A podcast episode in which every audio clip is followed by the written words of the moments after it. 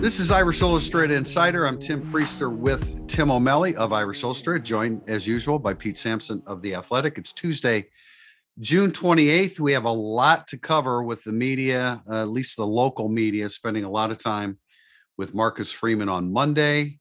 I believe O'Malley and I were the first ones up in the list of seven uh, on on Monday, and we covered a lot of ground. Uh, and Pete, you met with him a little bit later, and pr- probably had a little bit of different approach than, Yeah, we did I because was ours- six.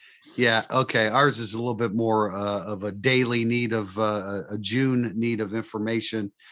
Um, and let's start with uh, well, Tim. Uh, let's start with um, with the Jadarian Price injury, which of course we've had a podcast since that was revealed. I, I believe we knew that that was happening or had happened at that point. But that's uh, I mean, that's a significant loss coupled with the with the talk about Logan Diggs not being ready for the start of the season, which we anticipated. Right. And just Freeman confirming Diggs, he's not going to rush him for Ohio State. He's going to stop Diggs from trying to rush for Ohio State. I think it makes sense. He kept saying uh, upper third, which means September. Yeah. He's hoping he's hoping he plays in September, the schedule.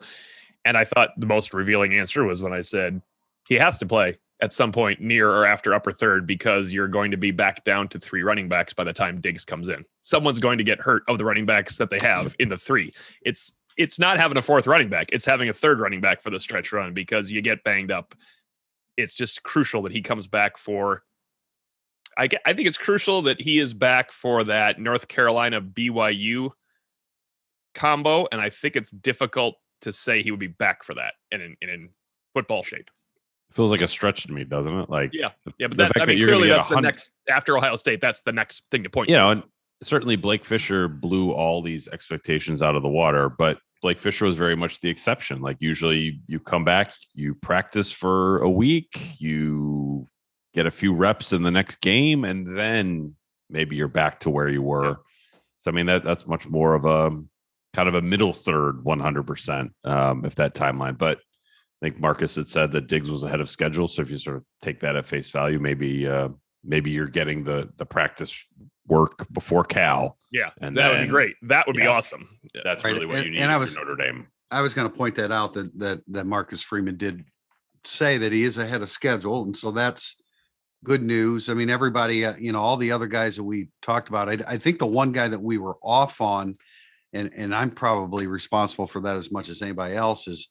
I thought Avery Davis was further along. Now he said he's running full speed, which is great news, but he's not at football, uh, full football uh, clearance. Right. Yeah. Right. So, you know, I mean, it's the end of June. You have all of July, August practice starts. He's probably not full go. I mean, I'm not really sure exactly what perspective that Freeman was looking at when we brought up each name. I, you know, I said, you know, we, we'll throw out the names. Will they be ready for the start of the season? He may be looking at, well, he's not quite ready for the start of August. Yeah. Um, Yeah. but that, you know, that's problematic, it is- obviously, I- with Notre Dame's wide receiver situation. he did blow it out in mid in mid November. It's not like he's behind schedule. I wouldn't think. Well, right? You why that's to- why that's why I've always spoken kind of confidently that he would be ready to go as a skill position athlete. I, I mean, also, I think football shape for a receiver is not the same as football shape for a running back. Very true. That's Good one point. thing. Uh, Yeah. And then I was I was talking to somebody over there about Avery Davis last week, and there wasn't even it didn't come up at all in the terms of like when we were talking about Davis. There there was nothing about like oh you know maybe October or maybe late September. Yeah, it was just like, it was just like yeah we're relying on Avery Davis like he's going to be good to go. So or that was the implication or the inference that I made that Yeah, and that's why I'm saying what what as we ask these questions, Freeman may have had in his head August, whatever the start date is for for for Yeah. practice. So Sure, and Uh, Tim, to- just- to, your point, the way you Yeah. the way you rattled off the names, um, he probably got to Davis being the one that's not cleared right now. So he was True. like, Pat, he's like Patterson, great. Oh, all set. right, I, s- Bertrand, all I set. said Hart, Patterson, Ademilola, Bertrand, yeah. Hart, yeah, all the Ademilola, And then you ended Davis up is kinda throwing in Schrauth. "Uh, and Schrauth is good to go too, which is Yeah. which is good to hear. Not that he's necessarily going to to push for a start, but you know, you had some other guys in there that's just gonna. Wilkins is the one that, and as you've been saying all along, Tim, that That was I mean, never- it's a Lisfranc. He broke it in April. yeah, or March, surgery right? on You know, I April mean- first because I remember Yeah. he posted. Everybody thought it was April Fool's. Yeah. it was not.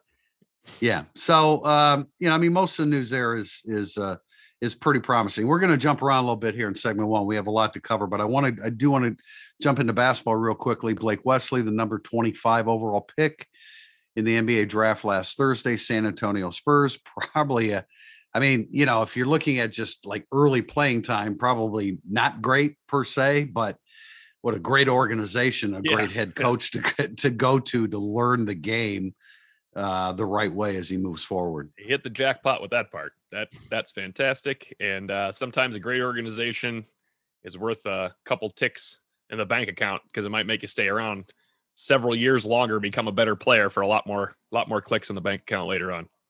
That's yeah. It, I think I saw something on your guys' board about like, oh, Blake Wesley made a mistake. I'm like, Come Come is that really the takeaway? Um, I don't think the family uh, thinks he made a mistake. no, at I mean, this point, I, I but I get the point. The point Yeah, being that he could be a lottery pick like Jaden Ivey is was. right. Yeah. And I think Uh, and Ivey it- is a, what? It, Wesley's at six million. Ivey's at eighteen million, if I'm not mistaken. So you know, it could be a Isaiah Foskey return on your investment a year Sure, from now. yeah. But if you if you want to go, you want to go. And there are worse first jobs in the world than a two million dollar contract. For the That's best coach, uh, the best coach of the last 20 Yeah. years, right? Doesn't Exactly. Now, my whole point, I wrote an editorial shortly after you know he decided to uh, to to make a step forward. At that, I'm not sure he was completely decided he was going to go in the draft as soon as he announced it. But uh, you know, my whole point is, eh, do you want? I mean, do you want to make this a profession where you're in it for eight to ten years, or is this just a eh, eh, you know signing the big contract? But right he'll out of the also get better. Now, in retrospect, he has Popovich and the Spurs. He will get better at basketball because he's not at Notre Dame. And I don't mean that as a as a slight at people. He's going to be a much better basketball player playing year round for the Spurs organization than he would for Notre Dame. True, but he's not. But the playing time will be limited, and For ultimately, sure. For sure. the actual game competition is what really grows you. But uh, point taken on your part, Tim. I mean, there, there's there's no doubt that that's the right organization for him to go to. And look, he didn't want to be at Notre. He didn't want to go to classes. That was not a that was not a Notre Dame classroom was not a good fit for him, and we knew that from the very beginning. So all the best to him. He's off and running. The family has a good financial start in his career, and and my hope for him is that that he can use these next four years to assure that he has a second contract. And Yes. that can be a little bit iffy if you're not getting on the court and there's another Blake Wesley coming up right behind you, four years removed. There always are. There always, there always will be. Now, coming up, there's going to be a bunch of back to football, football recruiting in particular. There's going to be a bunch of Notre Dame uh, prospects here uh, verbally committing to one school or another. Cam Williams from class of 2024, Charles Jagusa, the the uh, very talented offensive tackle, will be making an announcement on Thursday. On Friday, Micah Bell, um, really a two way player. I think most are looking at him as a corner, but man, he can absolutely fly. And then you, I, I, Rico Flores, I, I I skipped over him. He's on July 3rd, and then Christian Gray on July 4th. You think any of these guys are going to choose somebody other than Notre Dame? I was going to say when you said one school or another, what's Well, I was just, what's the other? I was trying to add a little mystery to it. okay. no, I mean they're in great they're in great shape for all of them. Um, I think it it would be a shock if they didn't go five for five from that group. Which I mean, I think we've talked about it, and Tim, you've probably written it. It's like usually don't end up with everybody you think you're going to end up with, but so far with a sort of Well, we do have a question in segment two that will- um, that they replaced with a different quarterback who's a five star prospect. Like they they kind of have continued to check every guy they think they're going to get. They seem to be getting so far, which is at this point really impressive. Uh, once you get into summer, Tim, I mean, five offensive linemen, if you get Jagusa, is a nice start when you're hitting the end of July 1st. Now, I know there were some people that thought maybe they could slow play a little bit because there are other targets you could get up front, but that's a nice, with you have three tackle prospects now, where one of them will one day be a athletic guard.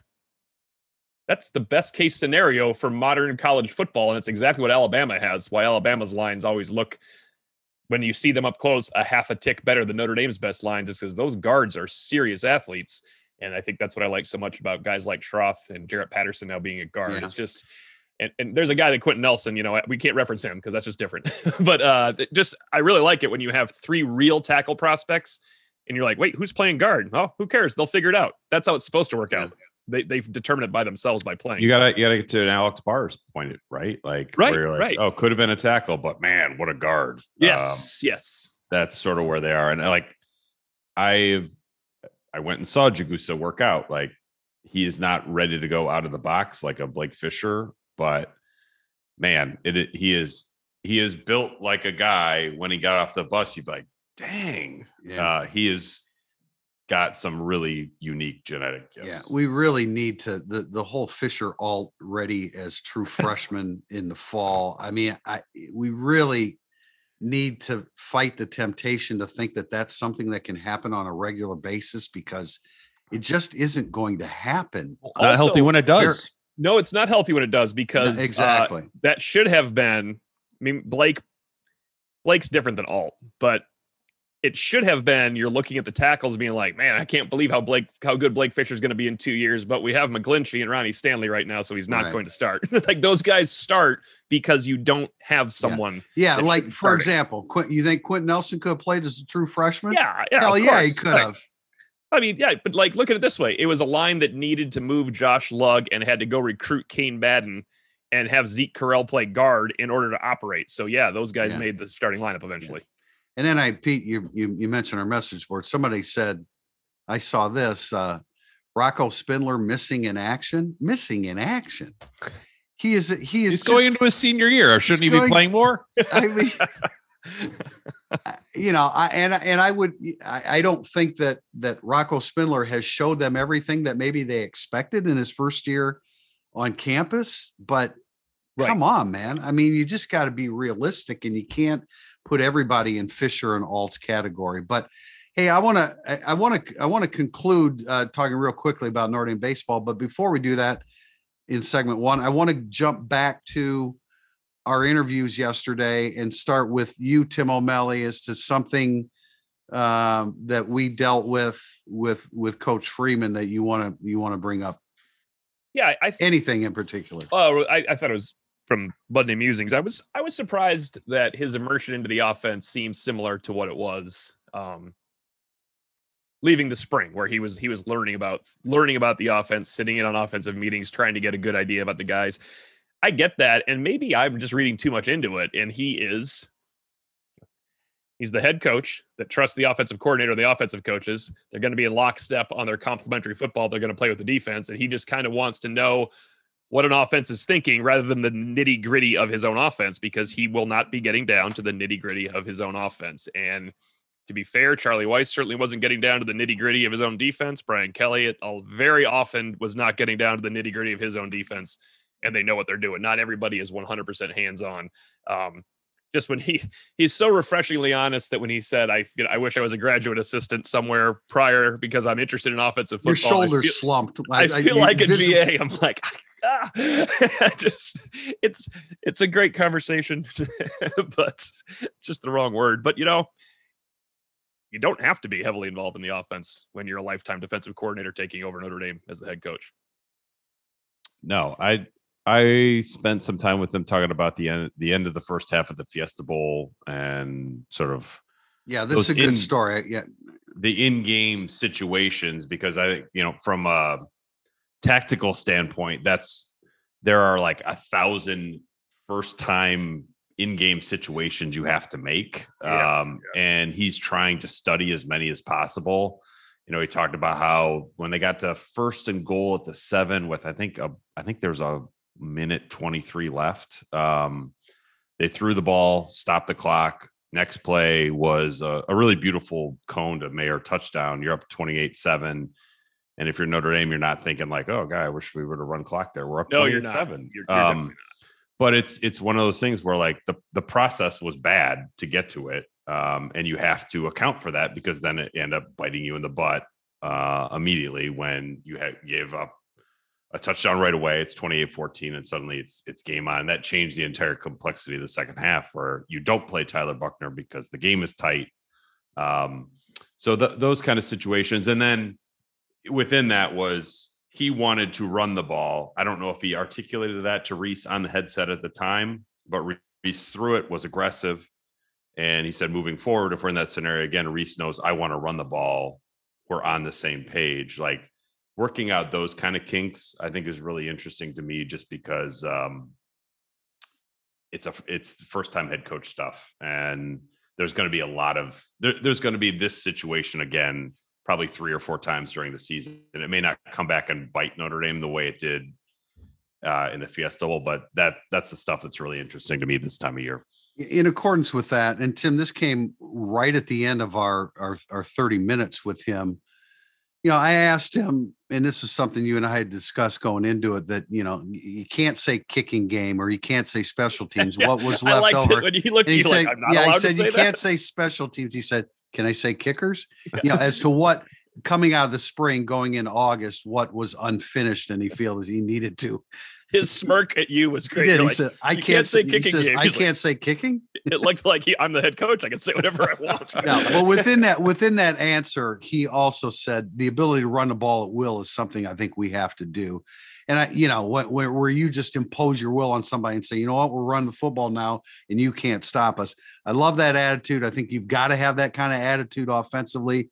I think they have the offensive line to um, to attempt to do something like that.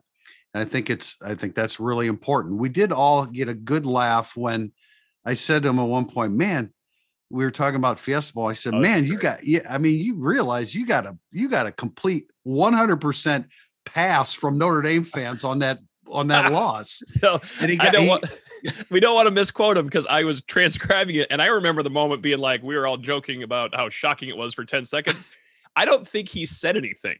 So, like, the transcription is you saying that and him having this smirk on his face, like, I can't believe I no, got away. laugh. I don't think I've did I- not say any of those words, but you could he was really definitely like, I know it's the only time it's ever going to happen without saying a single word. So we are interpreting it, but That- that is that- exactly what he looked like. that was the first time that I think I've heard the full-fledged Marcus Freeman laugh yeah.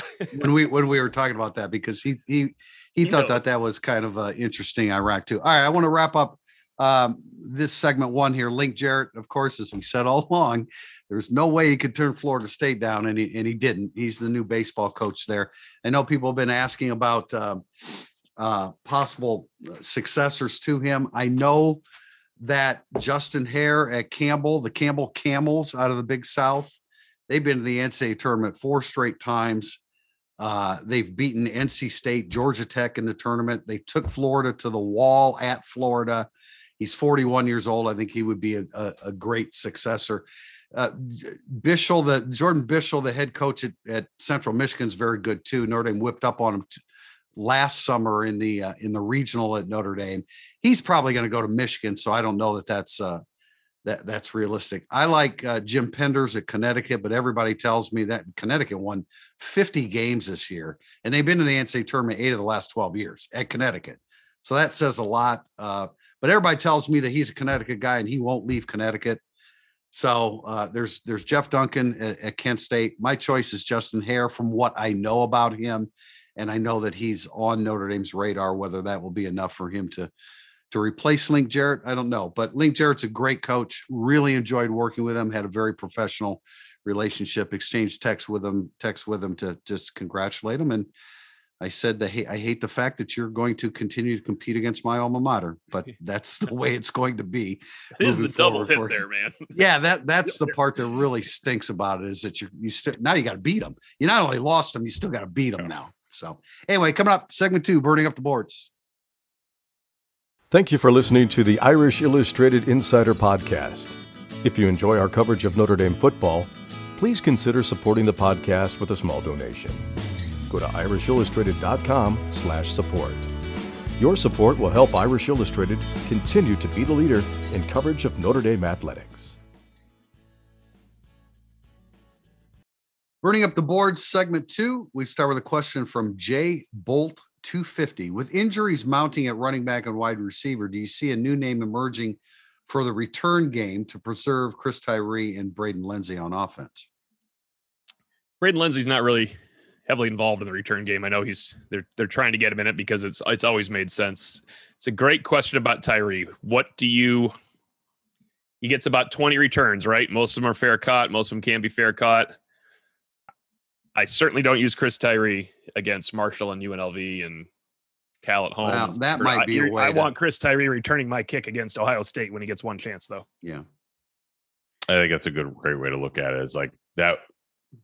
I don't know if it's a new name. That I would- I wouldn't start with a new name. I would just start with like a difference of like usage. Yeah. and like Yeah. have it scalable by the game. Um, so they've. I think they've got a number of guys who can fair catch a punt or kickoff because like the return opportunities are are limited. It's it's not a big. It's not as big part of the game as it was the, 20 years the ago. interesting thing for me is if you try to recall who was back there, like you're not preserved. Like Brandon Joseph is one of the potential punt returners. Could be preserved too. He's he's a pretty good player. They they need that guy at safety. Um, Jaden Mickey's a potential punt returner. Maybe you do go that route. I could I could you know if, if he can catch the ball and be competitive. I'm still just I'm still safe punt return against Ohio State, and I want Chris Tyree to get a shot to break one if they make a mistake and kick it to the one. Yeah, I, you know, I, I mean, I still think you need Chris Tyree returning kicks. I don't. I'm not sure it's 20. I don't know that he had 20 last year. I'd have to double check that. But the two names you mentioned, Tim, Brandon Joseph and Jaden Mickey, come to mind. You know, I mean, when you're talking about something like this, you're you're short on running backs and wide rece- wide receivers. That that's that's the pool that you're choosing from, generally speaking, along with some some corners. Um, so I mean, if it's not them, then you have to look at I don't know Jaden Bellamy, Benjamin Morrison. I don't I don't know if those guys are, but we're talking about you know there's a pool of skill position athletes, and if you're Right. narrowing it at running back and wide receiver, now you're Salerno. dipping into the defense. Get Salerno, Salerno my goodness, Back there. you know that might be oh jeez that i mean you know you know he's going to catch the football um so i mean that might be the option but i timmy your original point again marshall and cal and unlv you just don't you don't use those frontline guys No. In those situations you you don't you hate to go into a season with that type of approach but that's part of the adjustment that may that may actually be it Wash ND is next with the injuries at running back. Do you want to revise your prediction that one back will not reach a thousand yards rushing? Estime seems to be in line to be a bell cow back at this point, with Tyree being more of a Swiss Army knife. that was one of your predictions i assume No, um, I think we all said no one would have a thousand yards on a podcast. Um, i mean I, why I don't revise it because if someone was going to have a thousand yards, it was going to be Jadarian Price for me because I don't think anyone's getting close to it. So I really don't want to revise it now. Price was my guy that could have all of a sudden been like, "Whoa, we don't need to rotate so much. Let's use Jadarian Price." Right? Yes, uh, but I mean, so if, If Estime gets a thousand yards rushing, it is the greatest breakout performance ahead of Kyren Williams as a redshirt freshman. And Kyren Williams was an, a Ooh. revelation. Well, I mean, the the morning heard- of the blue gold game yeah, before Diggs about- was injured, Estime was number four on the list. that's what I mean. We heard about Kyren Williams in August, and we are like, "Eh, it's COVID 2020. He's the only guy you talk about. He's starting." Then all of a sudden, you saw him. You're like, "Ah, no, that, that's why we heard about him. That guy's really good." We have not heard Estime in those terms yet. That's that's a probably a fair description of that. I it that this this can I have you do this for a future Monday musings? The greatest out of nowhere Yes, breakout performances. Um, Got to be Kyren right now. I mean, I mean, like it's like it'd be like what like Jonas Gray. Shark. Yeah, yeah. Jeff Samardzija. Samarja was not somebody you're like, oh, I've heard some good Yeah. things about Jeff Samardzija. Yeah, yeah. Um, yeah, that would that would be an interesting exercise, but Estime would have to be way up be on that list. Yeah, because if Chris Tyree goes for 900 yards, like, oh, great job, good job, Tyree. That was a, you could see it coming because he's he broke off seven runs that Right. covered 450 yards of his 900 yards. Yeah. Well, you know, when we were talking to him yesterday to, to Marcus Freeman, and, and we brought up the subject of running back. So the first thing I said, you know, Estime, obviously his role Oh, it went up. is going to, yeah, I mean, it's it's going to increase significantly than what we projected. Like I said, the morning of the blue goal game before Logan Diggs was injured. So, but a thousand yards, eh, I just don't. You know, I think I I, I don't think that you're in a position. Gi'Bran Payne has to touch the football. He's got he's Right. got to get touches. So I, I you know, I don't. touches against UNLV by that time and against Marshall because you have to be winning by that much and you have to be able to separate from these games. Right. Right. Yeah. So I don't. I mean, I didn't think there was going to be, and I get the question because you had five and now it's three, but I still don't think that that's going to be the case. Question from TJ from PA 70. What are the tools or strategies Rees and Freeman are most likely to employ to help accommodate for the thin running back and wide receiver rooms? Will you see more 12 packages? Does Buchner potentially have more designed runs than originally anticipated? Could this offense start to look a lot like it did two years ago? I feel like Buchner's design runs aren't as necessary, except they were going to exist anyway on third and two and fourth and one because the design there is read the tack, read the end and keep it or give it. I mean, that's his. This is a true read option possibility now. It's no longer just faking the handoff play action. I mean, Tyler Buchner can keep it and go. Um, but yeah, the tools are, are multiple, and we felt we've talked about it a lot. You're going to see plenty of two tight ends and plenty of. We talked about it last week. Avery Davis, when healthy, he knows how to go in the backfield and then eventually split out. Right? There's multiple ways of doing this. Michael Mayer can flex out on occasion and bring in a tight end. The running backs are if if Gi'Bran Payne can uh, pick up the system and get in there to allow Chris Tyree to flex out as a second runner, that helps. So it's not just Estime. There are there's plenty of people. It's just you can't lose any of them, and there's 12 games. I think it's a couple design runs here or there, but that's not in the in the quad option concepts that I think we're going to see a lot of, where it's Buchner gets the snap, fakes to the running back. There's a jet sweep. He can fake it. He can throw it. He can run it. Like it still depends on like what the defense does and how you Yeah. read that out. Um, you're not going to keep it more in that situation because you're down on running backs. It's it's a, purely a matter of how people are defending it. And clearly, I mean, the question also included uh, 12 packages, and uh, there's no doubt about that. I mean, you have Michael Mayer. If you have a Kevin Bauman, that's a really good one two punch. They like Mitchell Evans. How many snaps did he get last Yeah. year? He's Played a bunch. A lot more than Uh, I and- thought.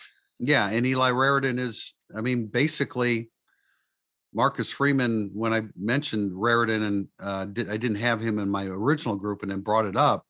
I mean, he pretty much said he's going to be good to go. So uh, that's a really strong area. Cane Berrong coming back from the ACL, and you have Holden Staes. So certainly they'll they will use more of that. And he didn't comment specifically about Raridon um, you know, aligning wide, but I think we're going to see that. I, I- So- I- to Pete's point, I think it's important to say that that's why we don't think the offense will look like it did two years ago under Book. It's a it's a different offense. I mean, it's been well, you're doing yeah, something point- different with Tyler Buchner than you did with Yeah, Ian Book. if if Buchner's reading it correctly, which he certainly has the capabilities of doing, um, you your running game, your read option game becomes a lot more diversified, and that's really really important in the grand scheme of everything, and also in helping keep everybody, you know, the the the three running backs that you have healthy, keeping them healthy. Question from HR Puffin stuff. You're giving away your age with with that name. Um, name, of the, name of the week though, so that's good. who's yeah whose 2022 performance are we more likely to look back at and say wow jaden thomas or tobias merriweather I mean, I I think everybody will say wow Tobias Merriweather, but I think you're I think they will both have good years because they have to be involved so heavily in the offense. Do you you know how we keep saying there's seven scholarship receivers? Right now there's six. Because Joe Wilkins is not involved at all until he's back and at Yeah. some point. hey and could i throw something in here to, before the season starts and and the groundswell is that Chansi Stuckey sucks as a coach could we could we establish right now that he has one of the most difficult job he probably has the most difficult job of any assistant coach at notre dame and if the receivers struggle it's you can't Yes. just assume he's not doing a good job He has six receivers. One is not full go yet. Avery Davis is not full go. He doesn't have Joe Wilkins. It's the seven is a wrong number. It's false. He is not available at least until mid October. I, t- I told you they shouldn't He have doesn't done. He, he doesn't have experience as a receivers coach. That's not the conclusion that you can Uh, go to if they a- struggle at receiver. That would be quite a breakdown of the Irish there, if that was your opinion. Oh, we should point out part of our conversation with Marcus Freeman. They are not uh, going to get a portal wide receiver this year. Yes, Yeah, that was be a- in. I- that was significant. He ba- he Yeah. basically told you guys like we kind of we got who we got. Yeah. Yeah. Yeah. Um, you know, and obviously they scour the portal. Yeah, I mean, it's not like he didn't try, but Um, and I, you know, like scholarships are tighter than normal, I guess, as we still come out of the pandemic and and all that. But yeah, at 86, but I you mean, that, know, that's that's an easy I- one. But uh, look, if you looked if you looked at the portal and you said, look, there the, that guy, he's not going to help us. That guy, as opposed to just throwing a body out there, and I know they I know they need bodies. I get that, but you know, I think that that that, Salerno that right takes now is the body that Salerno. yeah, I mean, I think that takes a little guts to to make that determination that yeah, we need bodies, but that guy's not going to lift our receiver room, and so we're we're not going to go in that direction. I don't know. Maybe I'm giving him too much credit for for failing in in in the portal at receiver, but um, I think that shows a little bit of foresight. Celtic Chase, who's your pick for the other projected starting guard opposite Patterson, assuming the plan is Correll at center and Patterson moving to guard? How do you see that playing out to into the season opener? I think we all agree on this one. I- I don't think that there's just look. We all, I mean, I picked Rocco Spindler as the top player in the class, and so, you know, I would like to try to keep my reputation of projecting players intact, and I'm struggling in that area right now. Although he's very, very, very young. I mean, I'd love to see Rocco Spindler develop, but in no way, in no way is he anywhere close to where Josh Lugg is. Four years, four years younger than He's Josh not, Lugg. and it's so important that people understand that there isn't Josh Lugg is going to start if he's healthy at guard. This is not. He wasn't challenged by Rocco Spindler in the spring. Rocco Spindler improved. Harry Easton Yeah, loves no. Rocco Spindler. He didn't No. challenge Josh Lugg to start. No, now right now I keep we keep I keep forgetting to say this. He was not anywhere close to winning the starting job at the end of spring. Come August, maybe that will be different. Right. But as of now, we have no clue to say that he has he is Yeah, approaching. Josh Lugg status. it would be great. It would be great if he was like the other two young offensive line. He's just he's not. Josh Lugg is I mean, you can have whatever opinion you have about Josh Lugg and his consistency. He is a superior offensive lineman to Rocco Spindler right at this moment. I agree with everything you just said. So we think it's going to be Josh Lugg. yes. And then I mean, then it becomes, you know, Kristofic or Spindler first guard Right. off the Christo- Kristofic is next, not Spindler. It seems like it. Yeah. It, it does seem like it. Now that that is a bridge that could be shortened, right? Yeah. I mean, you could, Yeah. Spindler could make up that ground, Yeah. I would think. But And I'm not saying Spindler's not going to be a player. I'm just saying he's not ready right now. He's it's also about the season opener, so we can guarantee you what's happening the season opener as of right now. It is Josh Lugg. the, the plan is Josh Lugg, a 60 year senior, a 24 year old man who I know it's I just go back to the tales of the tape and what, what I said. I mean, I get it, but he's a much better football player and much more consistent than he's given credit for because some of the mistakes have been glaring at times and we remember those and not the steady play snap after snap after snap. I'm not saying he's a world beater. He's Notre Dame's best option, plain and simple.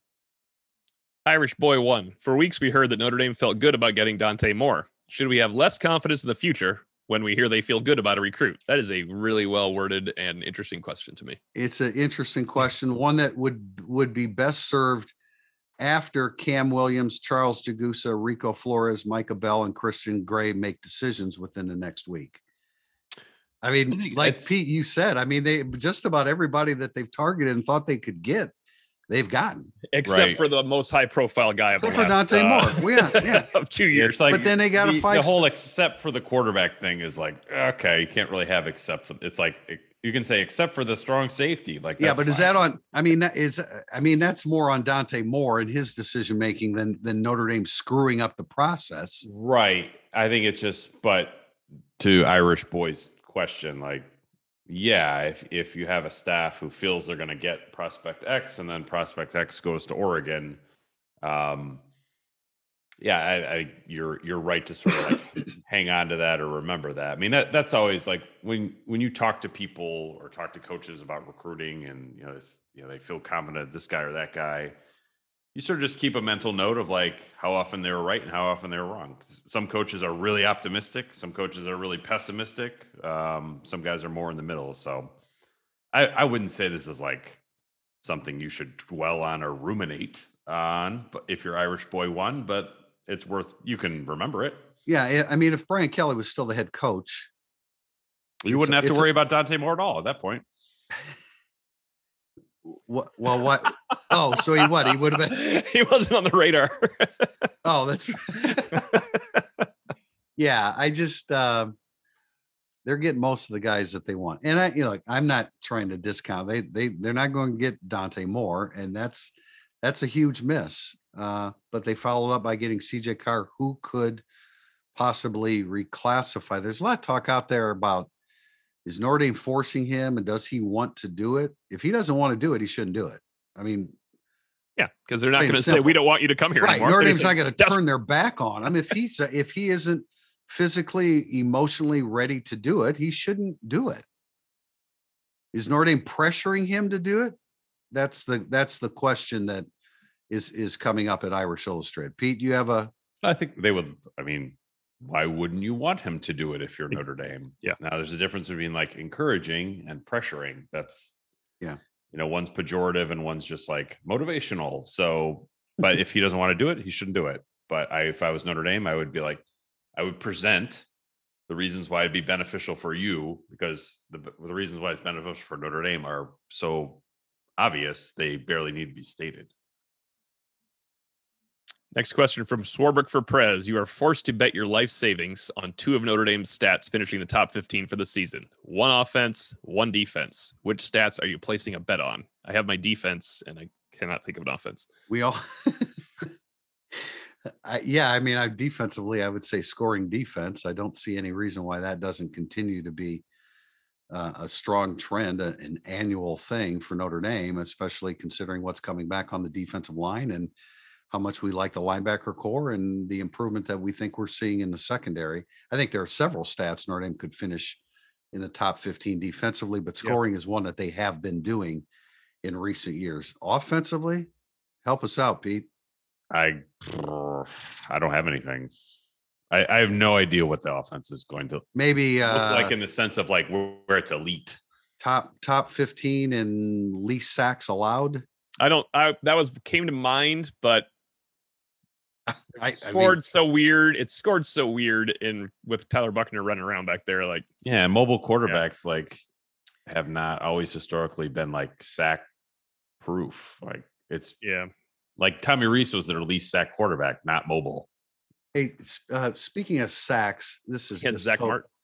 totally off the subject, but uh, Navy threw 97 times last year. They gave up 30 sacks. it's because they got they were 80, Navy was 80th tackles for loss. Navy was 80th in the country in sacks allowed, and they threw 97 times. So, That's not good, man. That, that is like, a deep dive. Like you're getting uh, to Navy right now. Uh, it was just part of my first rate stats that I was referring to, and I'm like, you gave up 30 sacks at, at Navy. I'm getting off the topic. So, Tim, on top of your um, scoring defense, which they were 14th last year, but they've consistently been in scoring defense the last five years. I will say sacks by the Irish defense will be in the top 15 again after last year finishing. Oh yeah, you that was you yeah. projected that they'll break their they'll uh, break the, the 41, 41 and a half. 41 and a half. I'll tell you what.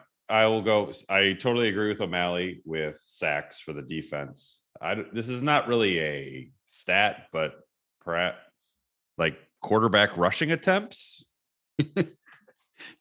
Is that Taking something a, you want to be in the top 15 in no. the country on? Not really. Yeah, I don't know. I mean, it's Can't a work. Think of anything. I, I don't. I mean, I just don't think it's very realistic to think they're going to be in a. You know, it's life think, or death. We got to make a life or death choice here, but it's yeah, it's like death if, is almost certain if we.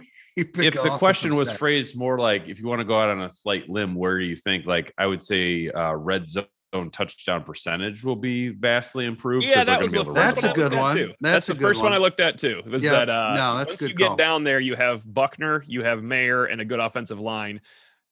You better find someone that can go one on one and jump up and catch a touchdown pass. It's not only Michael Mayer though for that stat. There's other teams that have good offenses. I was thinking could be a problem for this yeah. prediction. No, that's mm-hmm. a that's a good choice. I like that one. I'll I'll uh, agree with you on that one. A question from Irish Cowboy 22. Aside from Tyler Buchner, name the one player on offense and one player on defense that you feel needs to have the biggest impact for a highly successful season. Irish Cowboy 22 says his picks are Chris Tyree on offense and Jaden Mickey on defense. I cannot go to Mickey because I think the other three corners, the three starters, will do well, and Jaden Mickey will do well too. So that's. I'm not going to go that far. Uh, I mean, Tyree's getting hard to argue against at this point, isn't he? You need, you definitely need a breakout player that's a veteran that, that will have a really good year. So I won't argue against Tyree. Defensively, try to pull up my depth chart quickly. I mean, Isaiah Foskey is his best year by far. Notre Dame is in very good shape. Marist Liufau. what you got? Maris I was Um, gonna I was gonna throw in Liufau. Who do you got, Pete? I'll go Riley Mills because I think it's like sort of a uh, if he has a great season, then Foskey's season is going to be ridiculous, and Jayson Ademilola's season is going to be really good. it kind of it's like when you have three elite receivers at the same time. Um, other schools have What is that like? What's that like? Yeah, like- you, you should watch some tape. Um, uh, offensively, I I just don't know if there's a receiver that's that's realistic to uh, answer this question with. So like, I know Zeke Correll is not like, ooh, that's exciting, but if Zeke Correll has a great season at center, like that almost guarantees Notre Dame's offensive line is going to be awesome. So I'll go with Zeke Correll. I agree with Liufau. I agree with Correll. That was the one offensive player that I that I wrote down here initially. I mean, you know, there could be Braden Lenzy could could could be the guy offensively. Um, you know, Lorenzo Styles having a 60 catch season. Yeah, well, Lorenzo I mean- Styles could have a 60 catch season and 850 yards and eight touchdowns, but I think he absolutely has to have that. Yeah, I'm sort Oh, of baking anyway. that into Oh, so, the offense. Yeah. Oh, okay. That's fair. No, that's fair. Um, uh, you know, you can pick. So is that true of Lenzy too? Uh, Or, or you don't, we That's- don't, I think that's the second receiver on the team behind Michael Yeah. Mayer is Lorenzo Styles, and then that trickles down. Somebody else jump up. Zeke Correll's Yeah, a I- great call. Zeke Correll's a great call because they have three potential All American offensive linemen not named Zeke Carell. Right. And this, and I, I, I could be wrong. I'll be the first to admit it. You know, I will. I- i- If Jarrett Patterson moving from center to guard and then all of a sudden he can't play, like some people are speculating that he's going to go, go to guard and not be effective. Why? Why would he not? I mean, I think they. Why would he not be effective at guard without having to snap the football? Why would that be the case? I, I don't I don't understand that. I you know I'm the first to point out that you know how many starting assignments Notre Dame's five projected starters have at that position. I believe the number's 11 because all of Patterson starts are at center. Yeah. Uh, Luggs started one game at you know at guard, and Correll started two games at center, and um, but I just thought Correll's my choice, and I just don't. I think Patterson is going to be just fine at, at guard. And if I'm wrong, I'll, I'll admit that. Cam Hart having a huge year, living up to Yeah. the reputation that he seems to be developing behind closed doors a lot, and in games last year. he's why I didn't say Mickey. I mean, if Chris O'Leary tells us, and this is hyperbole, but you don't go crazy if he's not a guy you trust. When he said Tariq Bracy should be the best nickel in the country this year, I don't think he's going to be the best nickel in the country, but shouldn't he be a really good nickel if that's what Chris O'Leary says? Yeah.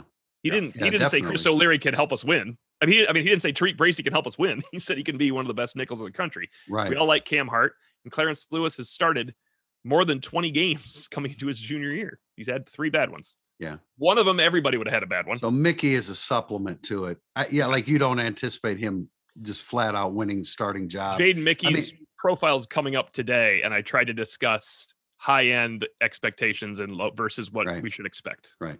He'll play a significant role. I don't Sure. think there's any doubt about that. And again, we're not we're not excluding Barnes Barnes from the equation. So I think he brings a lot. And there's some other guys there too. Qu- question from uh Dika 1101. I'm not sure I have that right. Which decision was worse and which one will have the biggest impact on Notre Dame's upcoming season?